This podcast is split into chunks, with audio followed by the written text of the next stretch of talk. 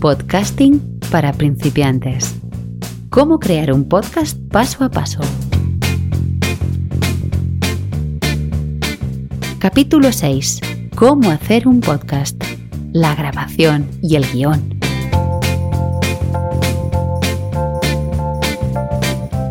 Con todos vosotros, Xavi Villanueva.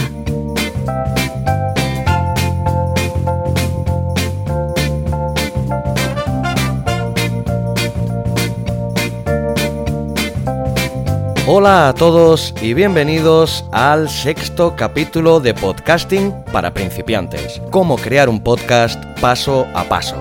Hemos pasado ya al meridiano del curso y el título de este capítulo creo que es tan gráfico que lo dice todo. Cómo hacer un podcast, el guion y la grabación.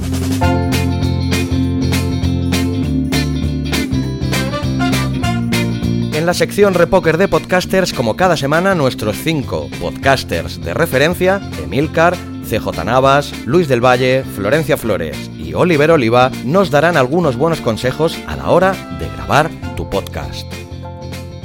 Pues bien, dicho esto y sin más preámbulos, este sexto capítulo se centra en dos ejes bien claros, el guion y la grabación. Ambos son temas cruciales. Por lógica, abordaré primero el controvertido tema, de si debes o no hacer guion de tu programa. Es un tema que realmente polariza opiniones. Mi posicionamiento al respecto es rotundo. Sí, debes hacer guion. A continuación, te expongo mis razones.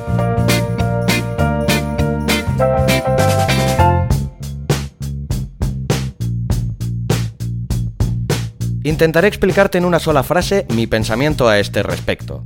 A menos que no seas tan locuaz, verosímil, espontáneo y genial como Iñaki Gabilondo, no hagas tu podcast sin guion, porque incluso el gran Iñaki Gabilondo utiliza esta útil herramienta.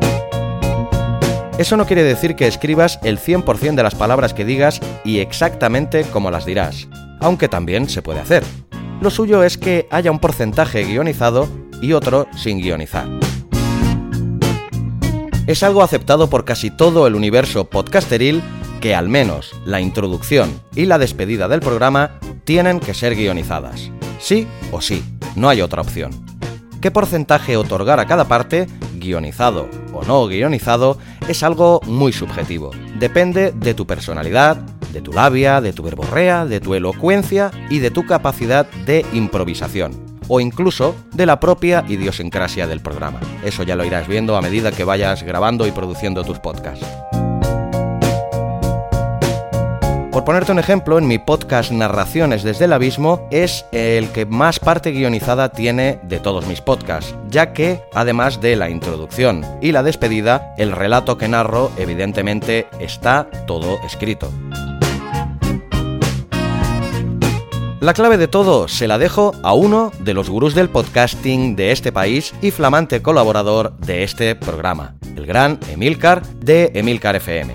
Emilio lo definía a la perfección en un libro que escribió hace unos años eh, que se llama Podcasting, así lo hago yo, que tienes disponible en la aplicación iBooks de Apple. Emilio nos decía lo siguiente, escribe un guion y léelo pero sin que parezca que lo leas. Con esto te estoy abriendo las puertas a convertirte en un auténtico comunicador. La verdad es que razón no le falta al bueno de Emilio.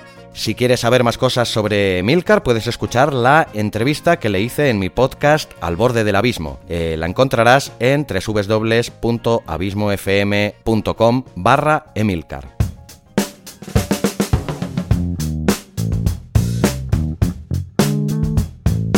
Ahora te voy a explicar algunos de los métodos que utilizo yo para escribir los guiones de mis podcasts. Y como creo que hay unas bases sentadas que sirven para cualquier tipo de guion que te propongas escribir, como es la norma de los tres actos, te voy a hablar de ellos. En el fondo lo que hacemos en un podcast, como en un libro, una película o una obra de teatro, es algo que se hace desde tiempos inmemoriales. Contar historias. Y encima, con un podcast lo hacemos de la forma más ancestral de todas, la oral, con el inmenso poder de nuestra voz.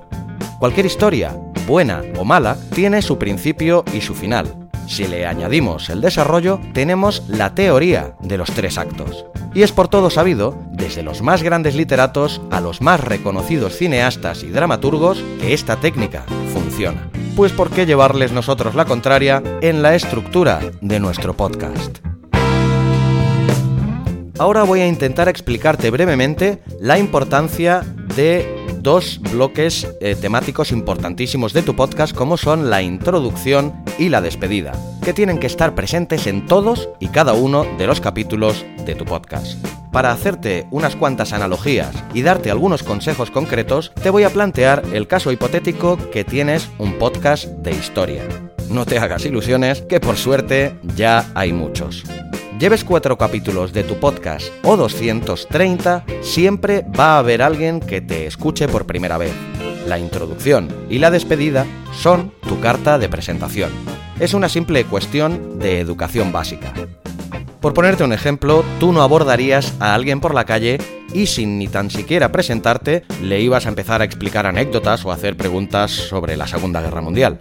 Lo más normal es que primero te presentaras. Hola, eh, soy tal y estoy haciendo un estudio de campo para un documental sobre la Segunda Guerra Mundial. ¿Podría hacerle unas preguntas al respecto? Creo que esta opción es bastante más correcta, ¿que no? Pues en el podcast vendría a ser algo parecido. El oyente que llegue a tu podcast por primera vez irá perdido si no le das ninguna información y te lanzas con el tema central del capítulo sin más. Lo mínimo es presentarte a ti mismo y decir el nombre del podcast. ¿Has escuchado alguna vez algún programa de radio que no anuncie su propio nombre antes de empezar? Considero imprescindible también decir el número de capítulo. Ayuda al oyente, tanto al nuevo como al habitual, a contextualizar ese capítulo con el total de los capítulos del podcast. Todo esto ayudará al oyente nuevo a no estar perdido y al oyente veterano no le importará, ya que son las señas de identidad del programa y otorgan la confianza de la cotidianidad. Se convierte en una tonadilla familiar, no es algo molesto o superfluo.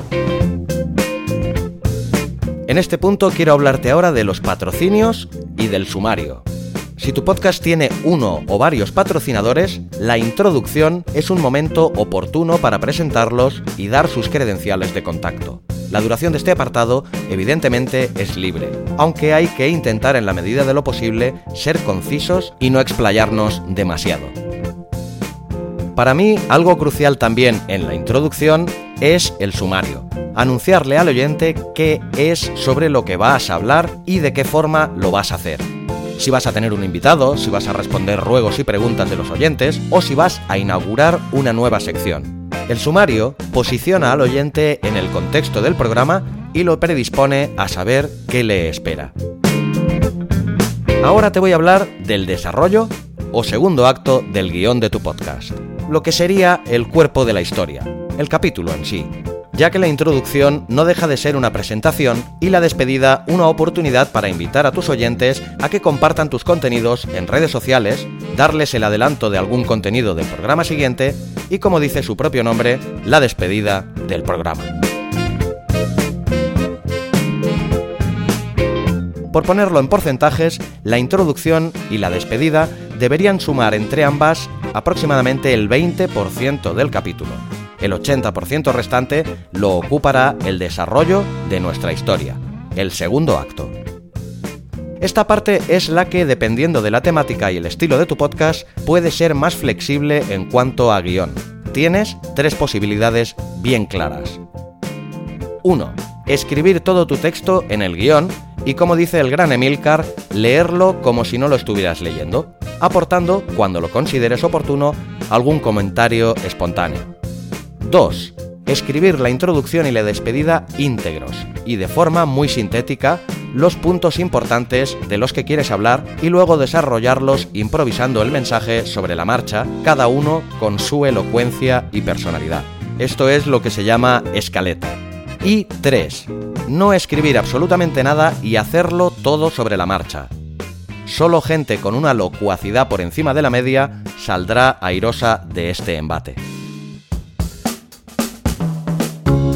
Como esto es algo tan personal y subjetivo, ya encontrarás tú las proporciones exactas de lo que guionizarás o no. Pero reitero, el guion es una parte indispensable de tu podcast. Un arma que muchos infravaloran y no utilizan y que da una pátina de profesionalidad a tu contenido fuera de toda duda. Y ahora vamos a por la despedida o el tercer acto del guion de tu podcast. Volvamos por un momento al ejemplo que te he planteado antes cuando hablábamos de la introducción de tu programa.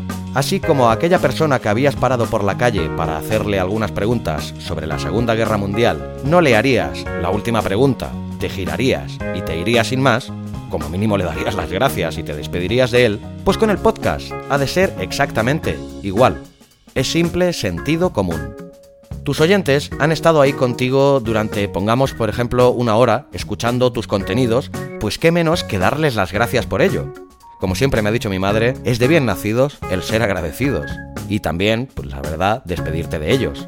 Es lo mínimo, ¿no? Además, la despedida es el momento ideal para tu llamada a la acción e invitar a la gente a comentar y compartir tus contenidos en redes sociales. Hay gente que esto lo hace al principio. Yo creo que es mucho mejor y más lógico al final.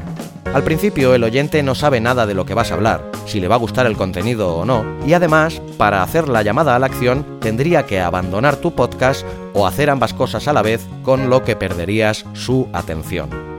En cambio, al final del programa es el momento oportuno para tal efecto y para avanzarles también algún contenido del programa de la semana siguiente a modo de enganche.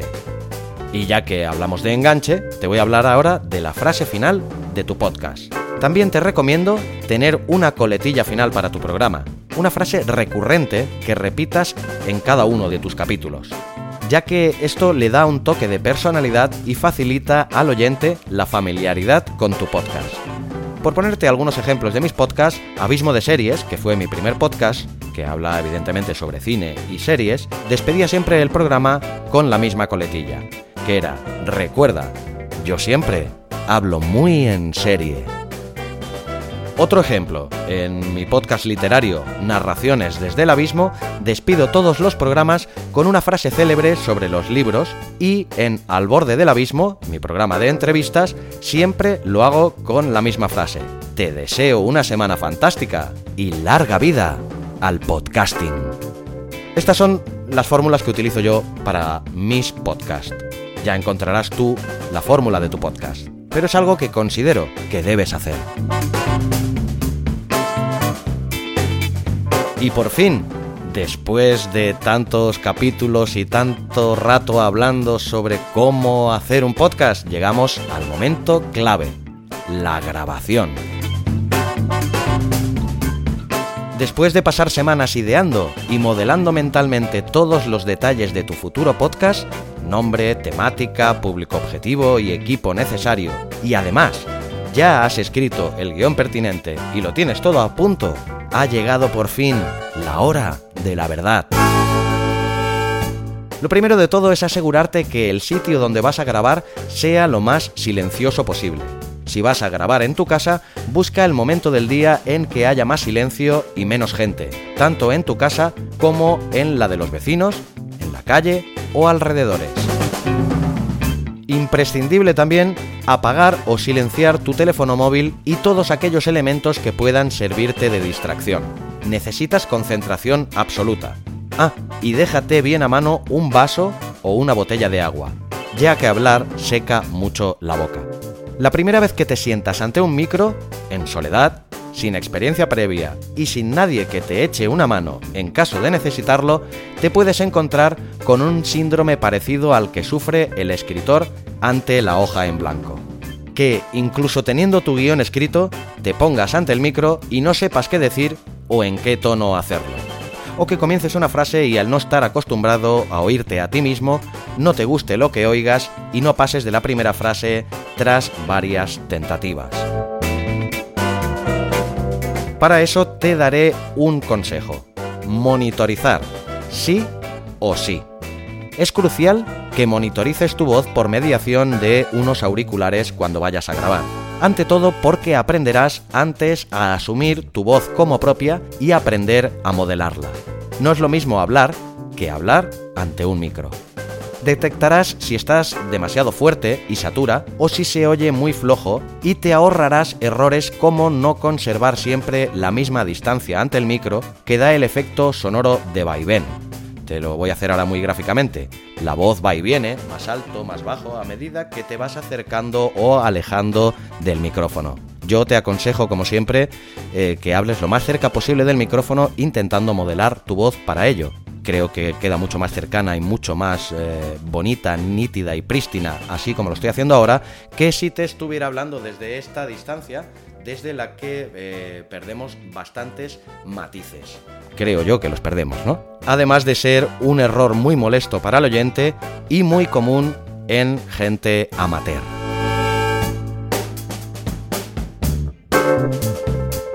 Y por fin, ha llegado la hora de ponerte a grabar tu podcast.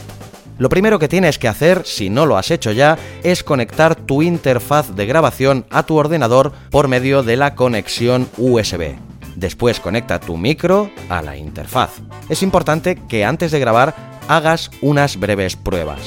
Mientras haces esas pruebas, ve jugando con los controles del volumen y la ganancia para encontrar el nivel de grabación oportuno te voy a dar un consejo que te ahorrará más de un disgusto, sobre todo si tu micro es de condensador. Si vas a grabar siempre en las mismas condiciones, mismo lugar y más o menos el mismo nivel de ruido de fondo, yo dejaría la ganancia fija siempre aproximadamente a la mitad de su potencia. Y cualquier cambio que tenga que hacer de nivel lo haría solo en el volumen. La ganancia es prima hermana del volumen, pero no son exactamente lo mismo. La ganancia es el nivel de sensibilidad del micrófono y el volumen, el nivel de potencia. Si pones la ganancia al máximo, sobre todo con micros de condensador, puede ser que escuches el paso de una mosca e incluso los ronquidos de tu vecino del ático. Además de multiplicar los sonidos propios que debes evitar que destaquen mucho, respiraciones, sonidos salivales, etc. Hasta si te suenan las tripas, lo escucharás como si te viniera encima un tren de mercancías, te lo garantizo. Para evitarte disgustos, grabes con el programa que grabes, asegúrate de ir a preferencias y escoger allí los dispositivos de entrada y salida de audio. Escoge la tarjeta de sonido por la que hayas optado o deja la opción preseleccionada si vas a grabar con el micrófono interno del sistema pero sobre todo, asegúrate bien que el equipo recibe el audio de tu micro. Lo notarás de dos maneras. Visualmente, ya que verás unas barras verdes que suben y bajan en la pista de tu micrófono. O auditivamente. Deberás escucharte por los auriculares. Si no te escuchas, algo tienes mal configurado no serías el primero que, con toda la ilusión del mundo, acaba de grabar su podcast tras una hora hablando sin parar y al ponerse a editar se da cuenta que no ha grabado nada, o lo que ha grabado lo ha grabado con el micro de la cámara web u otro micro del sistema. Y el sonido es malo. Hay que repetir, es algo que por suerte a mí particularmente no me ha pasado, pero que deseo de todo corazón que a ti no te pase porque tiene que ser bastante desagradable, ciertamente. Antes de nada y para evitar disgustos, más vale asegurarse bien de todo, eso te lo garantizo. Más vale prevenir que curar. Ahora te voy a dar algunos consejos que te ayudarán también a la hora de afrontar la tarea de grabar tu podcast. Un consejo básico, vuelvo a reiterar, es que intentes hablar lo más cerca del micrófono sin llegar a tocarlo y modular la voz a tal efecto además de intentar mantener siempre la misma distancia al micro. Antes de darle al rec, intenta hacer algún ejercicio bucal para calentar la voz. No olvides que tienes que vocalizar, por lo que se recomienda hablar con la boca bien abierta. La posición más correcta es una en la que te encuentres cómodo, con la espalda recta y la cabeza mirando al frente. Prueba a hablar con la cabeza agachada, como si te mirases la barriga, como estoy haciendo yo ahora mismo en este momento, y te darás cuenta cómo cambia el tono y la modulación de la voz. Aunque tengas el micro delante, intenta proyectar tu voz. No hables muy bajito porque esté el micro cerca o en susurros. ¿Acaso que no lo hagas expresamente en algún momento porque el contexto del podcast lo requiera? Habla normal, como si no estuviera el micro, como hablarías a otra persona si la tuvieras delante en ese momento. Algo de vital importancia también para grabar es el estado de ánimo. Eh, si no estás de buen humor o te encuentras mal, no es el mejor momento para ponerse a grabar. Déjalo para otro momento en el que te sientas mejor. La voz tiene ese componente de cercanía extrema en la que se nota todo, aunque tú pienses que no. Si tú con tu voz no transmites confianza, seguridad y optimismo, si tu voz es monocorde, triste o se te nota de mal humor o desganado, es posible que muchos oyentes no te vuelvan a escuchar. Dicho esto, solo te queda que respirar hondo, tener el guion preparado en un sitio bien visible, el vaso de agua y ahora sí, dale al rec. Verás que en el timeline de tu aplicación, en la pista de tu micrófono, se empieza a formar una línea de onda en rojo. Es normal, sobre todo las primeras veces, que grabes un trozo y te atranques, o que notas que no hablas con fluidez, o una palabra no la has vocalizado bien. Pues entonces solo te queda una cosa, repite, repite y repite, todas las veces que necesites. El resultado final será mucho más satisfactorio. Cada cual tiene su forma de proceder, pero yo te aconsejo que no cortes la grabación. Si te has equivocado, reprende la frase dos o tres palabras antes para que no haya un corte brusco y la palabra en la que debes empezar quede natural en el contexto de la propia frase. Podrías cortar en cada equivocación y volver a empezar, pero te va a llevar muchísimo más tiempo. En cambio, si sobre la marcha vas repitiendo tus errores, cuando acabes la grabación ya editarás y borrarás lo necesario, pero es un flujo de trabajo mucho más ágil al menos para mí. Y el último consejo que te voy a dar, y probablemente, si no el más importante, de los más importantes, sin duda, es que te escuches.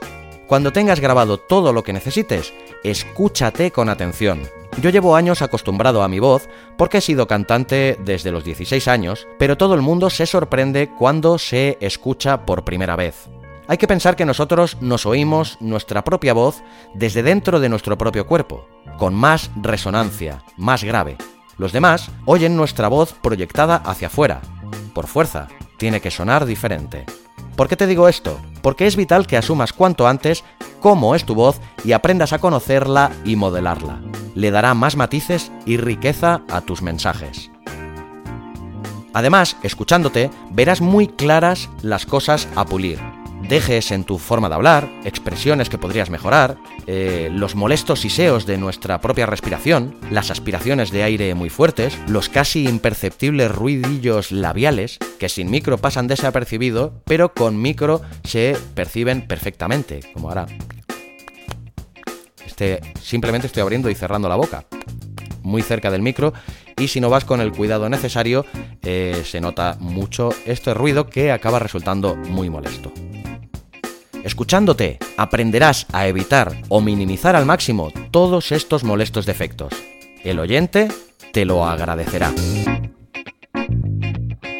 Llegados a este punto es cuando te voy a dejar con la sección Repoker de podcasters, donde cinco de mis podcasters favoritos te van a dar una serie de consejos muy prácticos también a la hora de ponerte a grabar tu podcast, o de si debes hacer guion o no. Te dejo con ellos.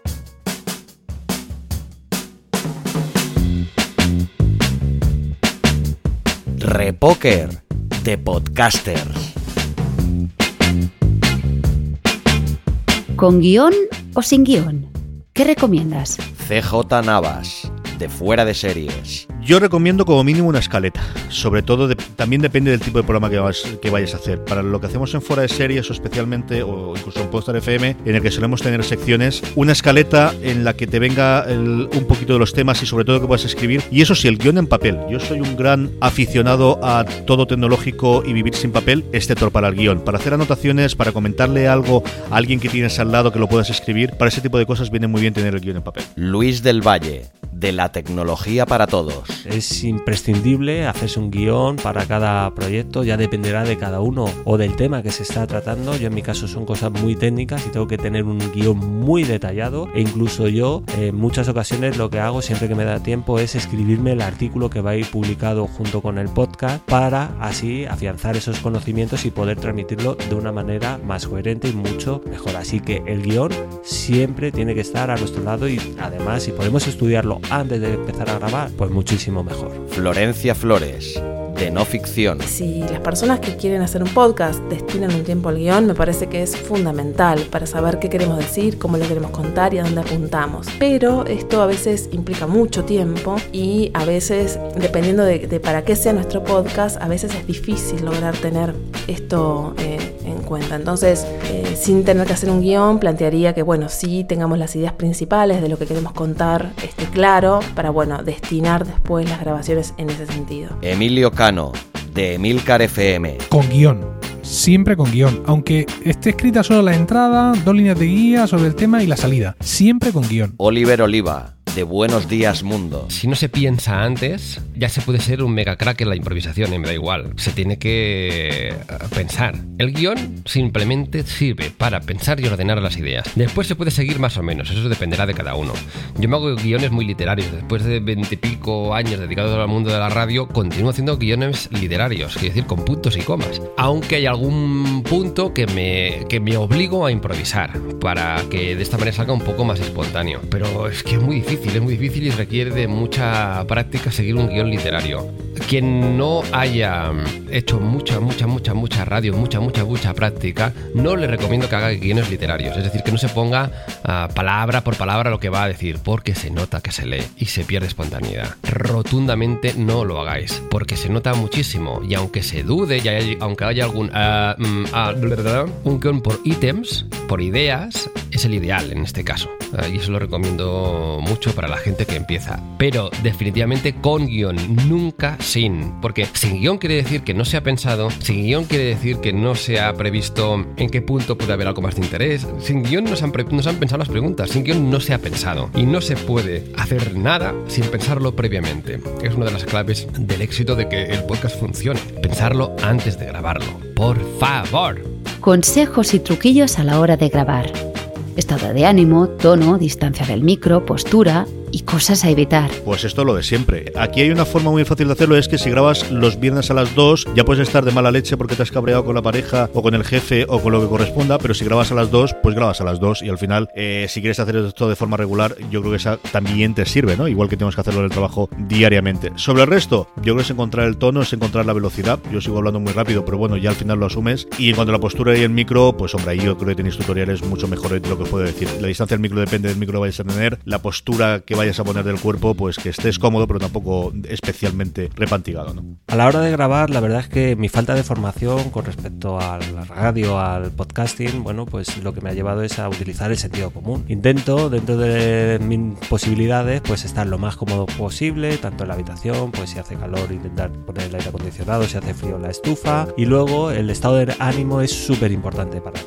Yo soy una persona que se levanta muy pronto y entonces intento grabar en la medida de posible en horas que no sean muy tarde. Lo que pasa es que no es posible cuando sobre todo tenemos pues invitados o colaboradores del podcast.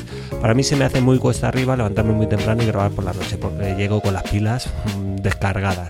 Entonces para mí es súper importante eso, el estado de ánimo a la hora de grabar. Es eh, indispensable que me sienta bien, con fuerzas y sobre todo, bueno, que me sienta animado y eh, algo fundamental es que domines el tema. Si no dominas el tema, la verdad es que el podcast puede salir horroroso. Eh, en caso que tengamos que grabar con una entrevistada con el que no tenemos confianza como para invitar a nuestra casa o, que no tiene tiempo para ir a un estudio, yo les propongo que sí, que graben en en bibliotecas, en, espacios cerrados, en espacios con aislación acústica, eh, donde el ruido ambiente no moleste.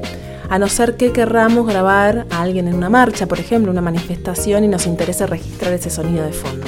Pero eso me parece que es algo que no puede estar liberado al azar, sino que tiene que ser algo eh, que sea incluido en nuestra forma de pensar esas entrevistas. Y después, este, siempre los, consejos de siempre, ¿no? Este, tener baterías, tener todos los equipos probados. perder una grabación por un detalle de estos eh, es común y, es una pena. Así que este, estaría más en, en estas cuestiones como de previsión, ¿no? De estar en los detalles previos a concretar la grabación. A mí en particular, eh, si tuviera que pensar en los estados de ánimo o en los tonos, me gustaría ser auténticos. Eh, a las mujeres les recomiendo que no que se saquen las pulseras, todo lo que pueda, anillos, que pueda hacer ruido. Este, me parece que eso está bueno pensarlo también de antemano. Eh, he escuchado muchas entrevistas hechas por compañeras con estos ruidos de aros y pulseras de plata que suenan en las manos y la verdad que, que distrae así que trataría de eh, evitar cualquier tipo de ruido eh, anecdótico de, este, de, estas características. Me parece que siempre el tono es estar natural, eh, no sonar leídas, me parece que esa es la clave. Y que a veces, bueno, justamente el audio nos permite captar estas inflexiones en la voz, este, los estados de ánimo de nuestros entrevistados o entrevistadas y eso siempre es útil. Así que las pausas inclusive, hablar claro, esas son como mis recomendaciones más generales, pero también a medida que una escucha podcast vamos aprendiendo lo que queremos lograr. Así que eso también la experiencia nos lo da. Así que si en tu primera entrevista, bueno, tuviste alguna dificultad, no aflojes, eh, la práctica también nos da ese oficio de de grabación, de lograr esas palabras justas, de, esa pregunta adecuada que conmueva a nuestro, a nuestro interlocutor. Así que a seguir. Es una cuestión esta difícil de abordar porque depende mucho del tipo de programa, del entorno de grabación y de la equipación. Pero el mejor equipo, la postura más excelente y la más depurada técnica de locución no van a salvar una grabación si no sientes pasión por lo que haces. Vamos allá, consejos y truquillos a la hora de grabar. Por ejemplo, yo ahora estoy grabando mmm, menos de un palmo al micro. Tenemos como miedo a ponernos cerca. Mira, yo ahora me pongo un palmo un poquito más allá y, hombre, se nota. Pues te, te, acercas y entonces tienes capacidad para modular un poquito más tu voz, para hablar un poquito más flojo, por ejemplo. Entonces, uh, ponerse cerca del micrófono, mm, cerca e intentar que no vayan las P's hacia el micrófono, sino hacia un lado. Entonces yo ahora estoy a medio palmo, por ejemplo, y yo creo que se oye mejor, ¿no? El micrófono en sí, por ejemplo, no es tan importante, hay mucha paranoia con esto. Yo creo que lo importante no es tanto hoy en día que el equipo sea súper bueno, porque con un portátil al uso, con un ordenador al uso, con un micrófono mínimamente bueno de, o no, de 50 euros, y con un programa de edición decente, se puede hacer cosas brutales. La clave, dedicarle tiempo, como todo en esta vida. Es decir, que si hay fallos, mmm, borrarlos, editarlos, limpiarlo, que quede limpito. Es decir, cuidar al oyente. Ponerse uno colonia antes de salir de casa y ponerse guapo. Entonces, si la imagen es, es, mejor, la aceptación de ese también será mejor. No maltratar al oyente con audios que se oigan mal, por favor. Yo, por ejemplo, no escucho directamente un audio eh, o un podcast que es cuando los cinco primeros segundos oigo a alguien que está hablando, por ejemplo, a esta distancia, yo paro ese podcast y ya no lo continúo escuchando. Mm, no, porque, porque eso son dificultades para que me llegue el mensaje. Y recordar, lo importante es el mensaje también. Lo que estamos transmitiendo, las emociones que transmitimos.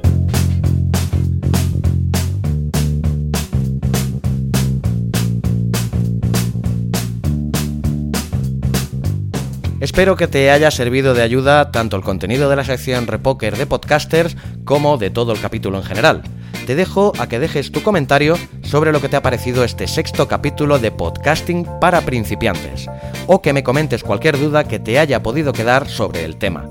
Aquí estoy para ayudarte en lo que haga falta. Te animo a que dejes tu comentario o duda al final del post en el blog, así cualquier persona que se esté planteando lo mismo que tú podrá ver tanto tu pregunta como mi respuesta. Si prefieres una consulta más íntima o personal, puedes ponerte en contacto conmigo en contacto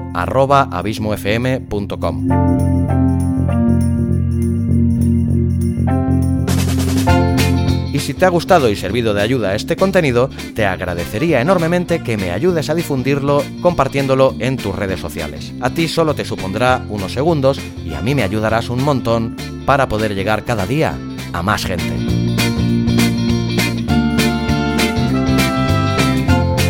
En el próximo capítulo de Podcasting para principiantes hablaré extensamente del siguiente paso en el proceso de creación de tu podcast, la edición.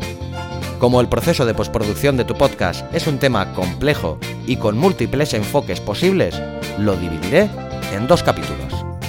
Dicho todo esto, solo me queda que desearte, como siempre, una semana fantástica y larga vida al podcasting.